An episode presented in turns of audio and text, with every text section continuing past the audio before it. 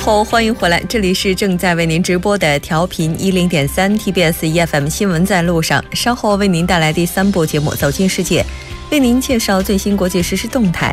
新闻放大镜板块，今天我们将针对 CCTV 过多到底是保护个人安全，还是在侵犯我们的隐私这一主题，和我们邀请到的来自德山律师事务所的郑然浩律师，以及来自 t e c h n l o 律师事务所的黄平平律师进行讨论。当然，新闻放大镜板块也期待您的参与。您可以发送短信到井号幺零幺三，每条短信的通信费用为五十韩元。另外，您也可以在我们的官方留言板或者是 SNS 上进行留言。为您介绍一下节目的收听方式：您可以打开收音机调频一零点三，也可以登录 TBS 官网三 w 点 tbs 点操 r 点 kr，点击 EFM 进行收听。另外，您也可以在 YouTube 上搜索 TBS EFM 收听 Live Streaming。稍后是广告时间，广告过后进入今天的走进世界。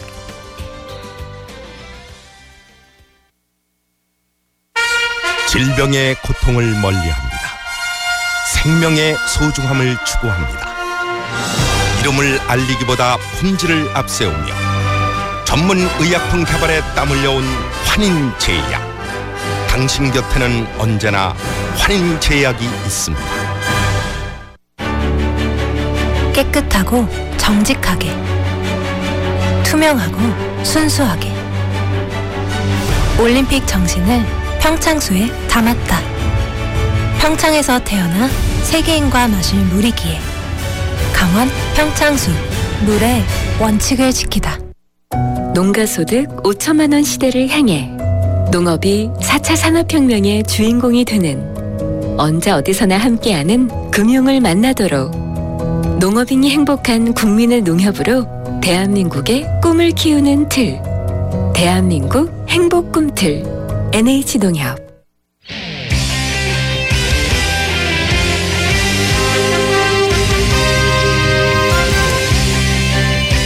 走进世界，为您介绍主要国际资讯，带您了解全球最新动态。接下来，我们就连线本台特邀记者夏雪。夏雪，你好。吴真，你好。那很高兴跟夏雪一起来了解今天国际方面的主要资讯。那今天可能很多朋友都已经在各大网站上看到有这样的一条消息：IS 已经确认领袖巴格达迪身亡。我们来看一下具体的情况到底是怎么样的。好的，是这个伊拉克电视台呢。引述了来自这个伊拉克尼尼微的消息称，极端组织伊斯兰国确认该组织的领袖巴格达迪已经死亡。此前，据这个英国 BBC 六月十六日报道的话，俄罗斯空军在五月底对叙利亚拉卡的空袭中，可能已经炸死了这个这个极端组织的领袖巴格达迪。对此呢，俄罗斯国防部正在确认调查中。而且，这个美联社的报道也称，俄罗斯声称已经杀死了这个巴格达迪。嗯，像巴格达迪的话，他其实从一零年开始的话就已经掌握基地组织，一二年的话成为 IS，IS 的头目，那也被称为是本拉登的真正继承者。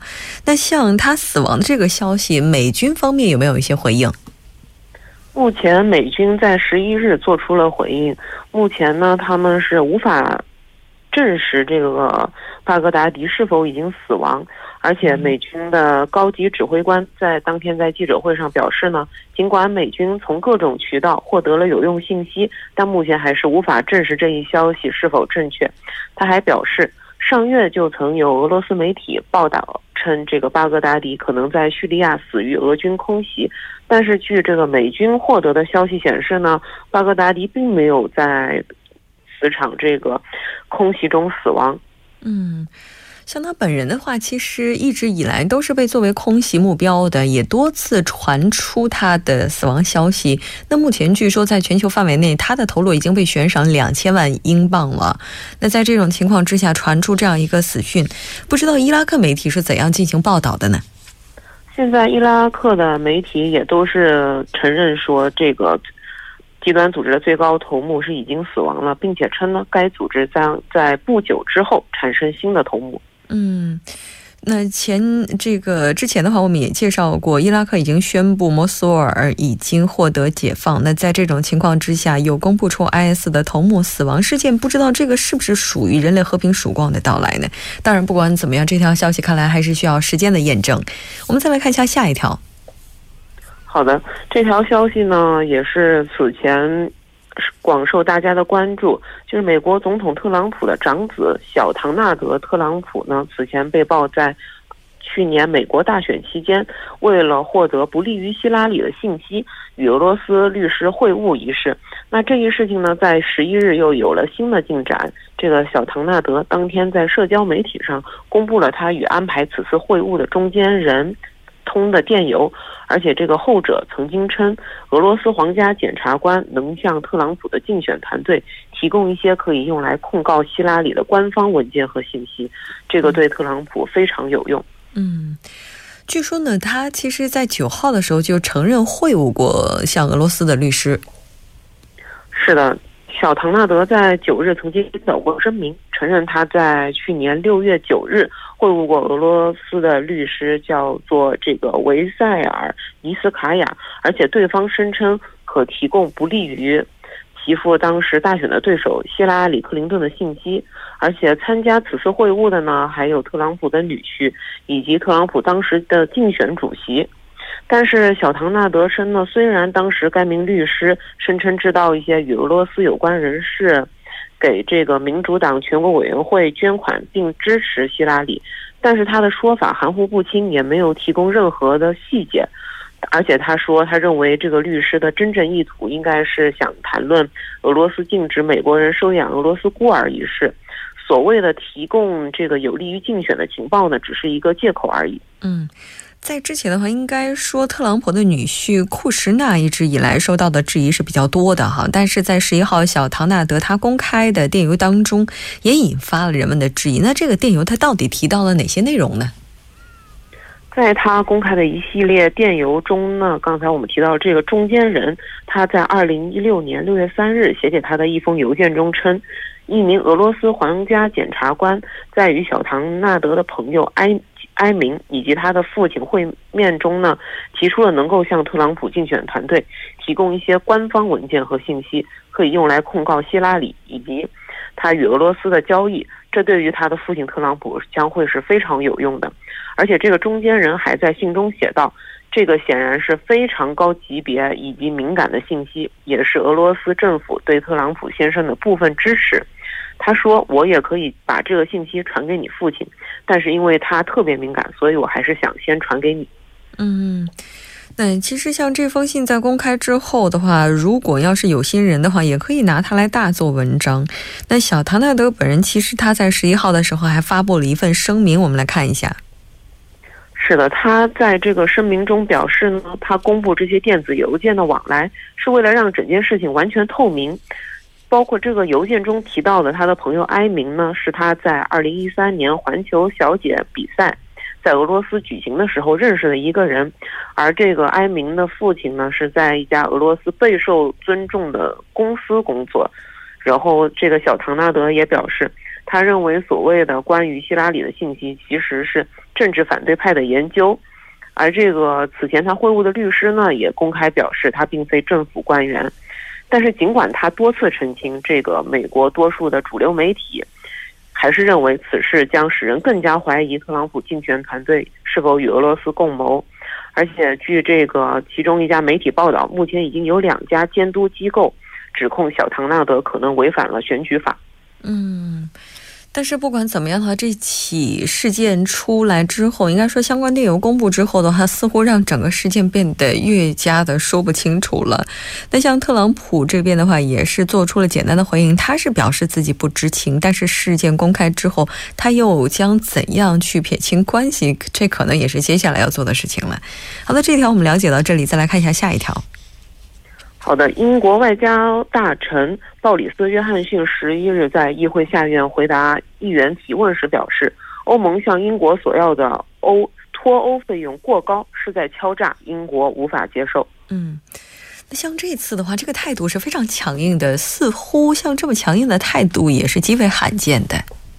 是的，这也是首次英国官方在这个脱欧谈判开始后，表现出这个非常强硬的态度，啊，但是这个约翰逊呢，并没有透露这个所要的分手费的数额，但是他还表示呢，英国政府目前尚未就这个英欧之间无法达成任何这个脱欧协议这种情况准备其他的方案，也就是意味着，即使无法与欧盟达成贸易协定。英国仍然将退出欧洲的共同市场，实现硬脱欧。就在上个月呢，英国与欧盟启动了这个脱欧谈判。在脱欧账单问题上呢，不少欧洲的媒体预测，英国应该向欧盟支付的这个账单金额大概是约为六百亿欧元左右。有的媒体甚至预测呢，可能高达一千亿欧元。嗯，所以说从这儿我们也能够看得出来，这个强硬的态度也是事出有因的。好的，非常感谢夏雪给我们带来这一期连线，我们下期节目再见。好的，下期见。稍后我们来关注一下这一时段的路况、交通以及天气信息。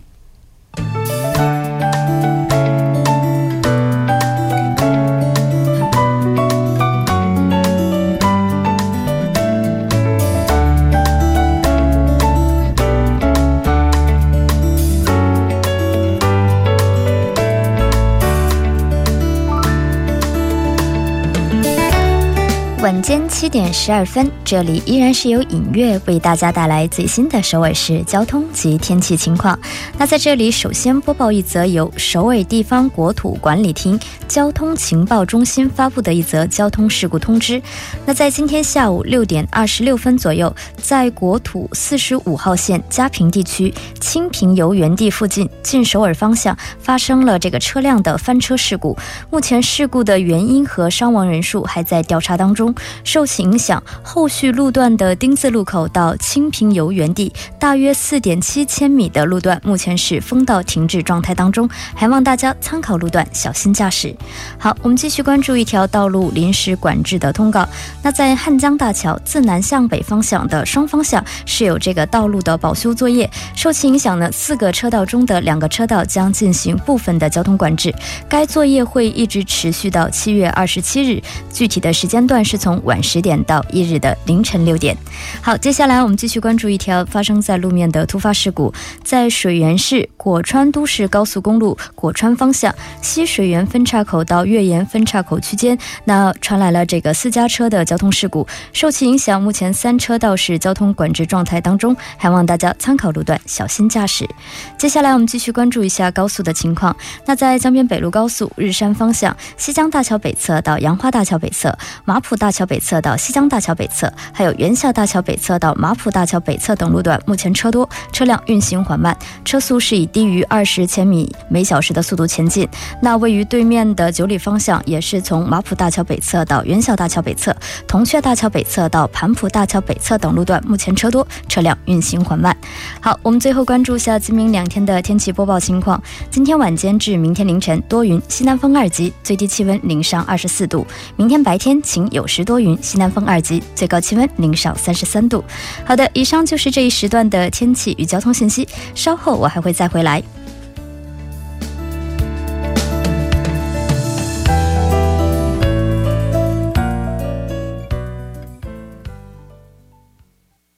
好的，欢迎回来，多角度、全方位为您深入剖析韩中两国实时热点焦点，为您带来不一样的听觉盛宴。那今天我们要聊的话题是 CCTV 过多，也就是闭路电视过多，到底是保护个人安全，还是在侵犯我们的隐私？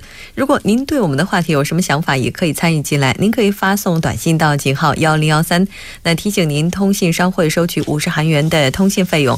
另外，您也可以在 YouTube 当中搜索 TBS EFM，那在收听 Live Streaming 的同时点。其对话窗参与进来。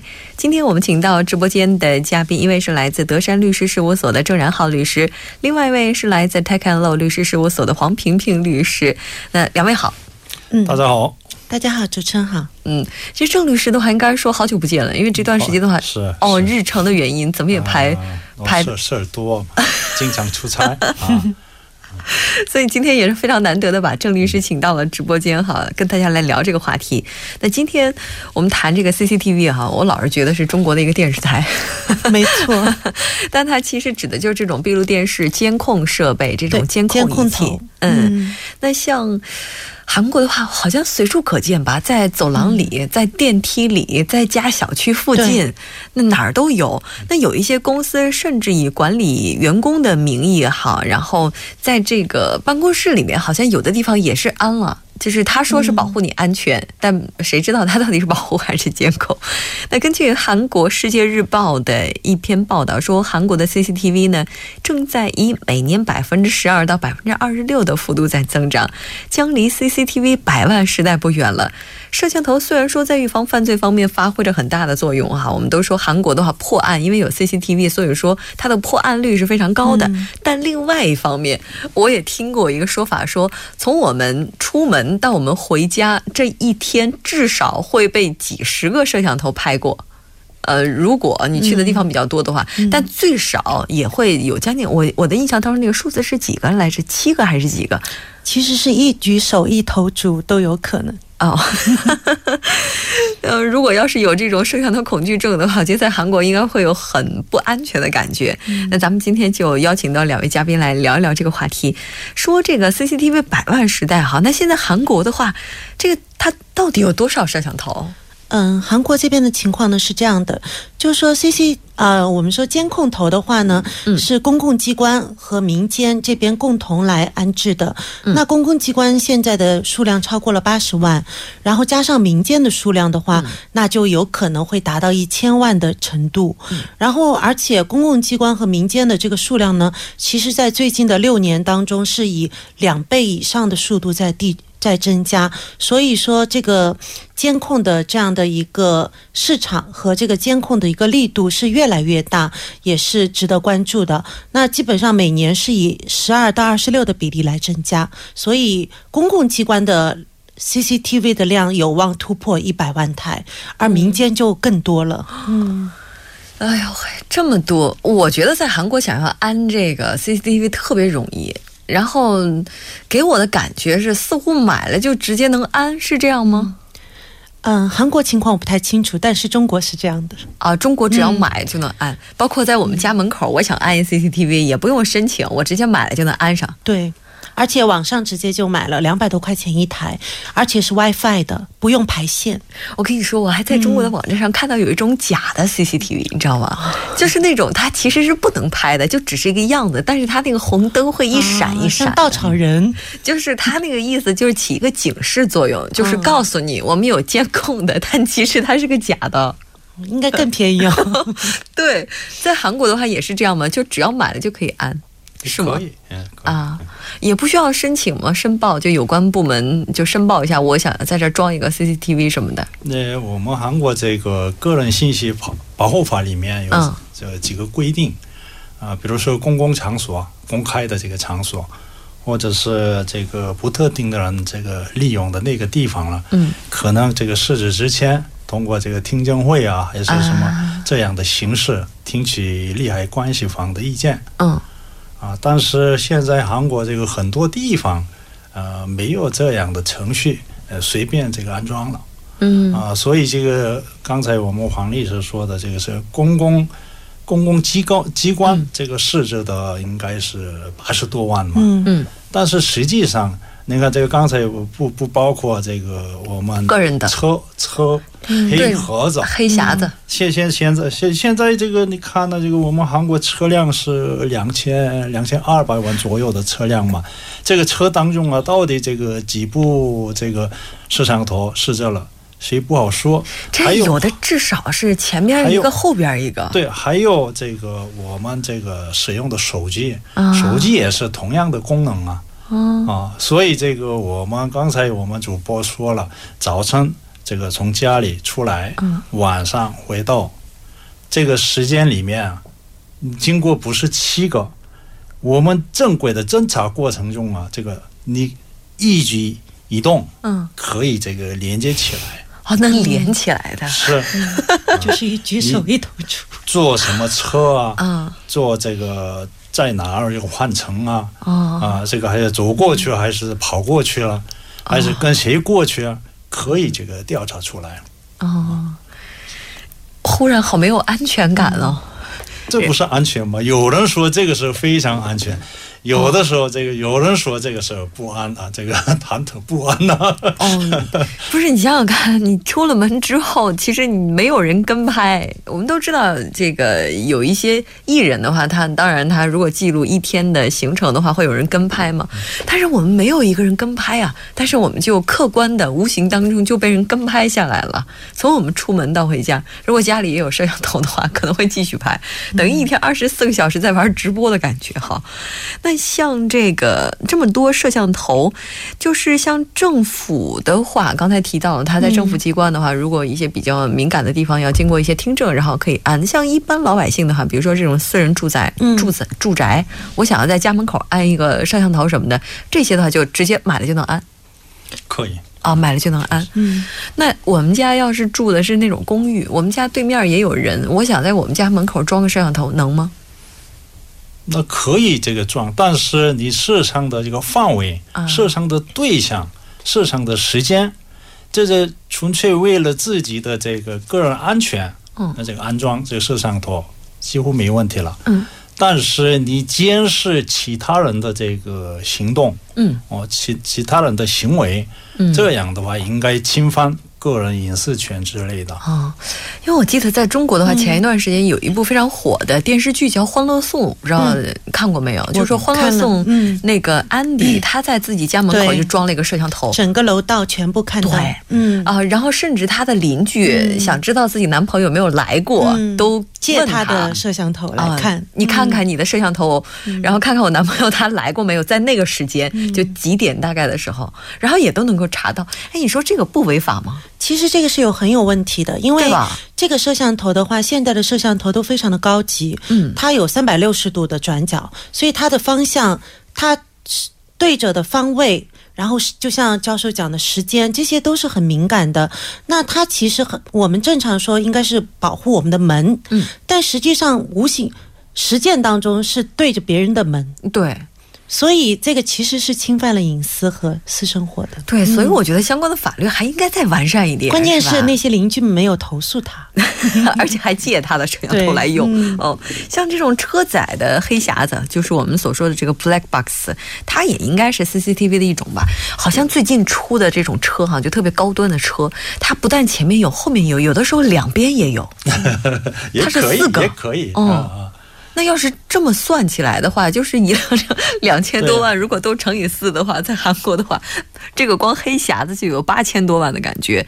那它也应该是算 CCTV 的一种吧？对，嗯，嗯，那有一些车的话，特别是它到了晚上之后，呃，我当然我也有过这种情况，就是说我虽然说把车给停了，然后虽然说把火给熄了，但其实那个它还是在拍的。这种情况的话，其实它是属于合法的。嗯，有的时候合法的，有的时候违法的。违法。这个这这样的这个 black box 有特殊的一个摄像头，一般这个公共机关或者是个人呢，应该设置在固定的场所。嗯。但是这个车，这个是移动工具嘛，交通工具了。嗯。所以这个可能这个设置的目的是两个。嗯。一个是保护自己，嗯，比如说这防盗啊，还是什么这样的。第二个是。这个收取一个车祸的一个相关证据之类的啊，所以是两两种功能嘛。但是，一般固定场固定场所这个试车的时候，可能这个没有什么证据之类的，个人来说没有证据之类的目的。但是，移动工具呢，应该需要这两种两个方面的这个目的嘛。嗯。呃，所以这个一个车呢比较特殊情况，还有这个车主啊，可以这个这个摄像不摄像。范围可以调整，是吧？啊，还有什么这个各种车速，还是什么有特定的一个方向，嗯啊，瞄准这个拍摄，嗯啊，有特殊的这个。功能，所以这跟一般固定场所这个安装的一个摄像头有点不一样，嗯啊，所以这个是不是合法判断的标准也是不一样了。嗯，我觉得非常有趣的是，就是所谓的车上安装这些黑匣子哈，是为了记录事故发生的经过。嗯，当然它有可能会。保护自己，帮助自己，当然他也有可能会成为自己违法的一个证据，这都是有可能。要是这样的话，我们每个人干脆在自己身上装一个 CCTV 算了，就能把所有的这些车祸都能记录下来。你想想看，我们是行人，我们也有可能会遭遇车祸呀。那这样的时候，我们拍下来的话也可以保护自己。要这么算起来，好像在自己每个人身上安装一个，会不会更安全？我这个脑洞是不是开的稍微有点大了哈？哎，但是不管怎么样，确实是它这种逻辑上哈，它其实有很多漏洞的。那记录下这些内容，就比如说，然后我这个 CCTV 拍的这些内容，这个内容的所有权是归谁呢？就是这个东西机器是我的，但拍下来的也许是别人，对吧？那这个所有权应该归谁？但是拍下来的这个记录也是属于这个拍摄者的。如果他是构成犯罪，或者是这个通过这个法律程序被没没收之前呢，应该这个他拍摄者自己的所有。嗯，但是如果要是我这个拍的时候，当然我是在合法的范围内，然后使用了这个 CCTV，但是 CCTV 拍下来对方的一些东西，其实跟我完全没有任何关系。那这个记录下来的内容应该是属于谁呢？这应该也是这个拍下来的，也是拍摄者的所有。但是这个呢，应该有刚才肯定这个主播提出的问题呢，这样的非法的手段，这个拍下来的这个资料，能不能提供这个犯罪的一个证据，是吧？啊，这个有比较。比较麻烦的问题了。一般来说，我们刑事诉讼法里面、刑诉法里面的一般这个这个非法收集的这个证据呢，没有证据能力，不可能使用证据的。这个是美国说的，从美国过来的一个独属的一个果实原则。嗯。但是有特殊情况啊，我们韩国也有这个这样的案例。有特殊情况的时候，这个没有什么其他途径来证明它是这个。罪证的这样的时候可以使用，非常这个这个。有什么限制的这个情况下可以使用啊？也就是说，我目击了一个犯罪的现场，这时候我拿出来手机偷偷的把它拍了下来。我这个拍摄其实属于非法的，因为没有经过当事人的同意私自拍下来的。在正常情况之下，我偷拍的这个内容是不能当做证据使用的。但是在没有其他证据的情况之下，我所拍摄的非法内容就可以作为证据被采用。是。法律好有趣啊！哦，这么看起来的话，像这个东西确实为什么这为什么有这样的这个规定呢？嗯，如果这样的这个允许这样的方式采取一个证据，这样的话，助长非法混乱了。是的，所以这个就是的。我们来稍事休息，半点过后继续来讨论今天的话题。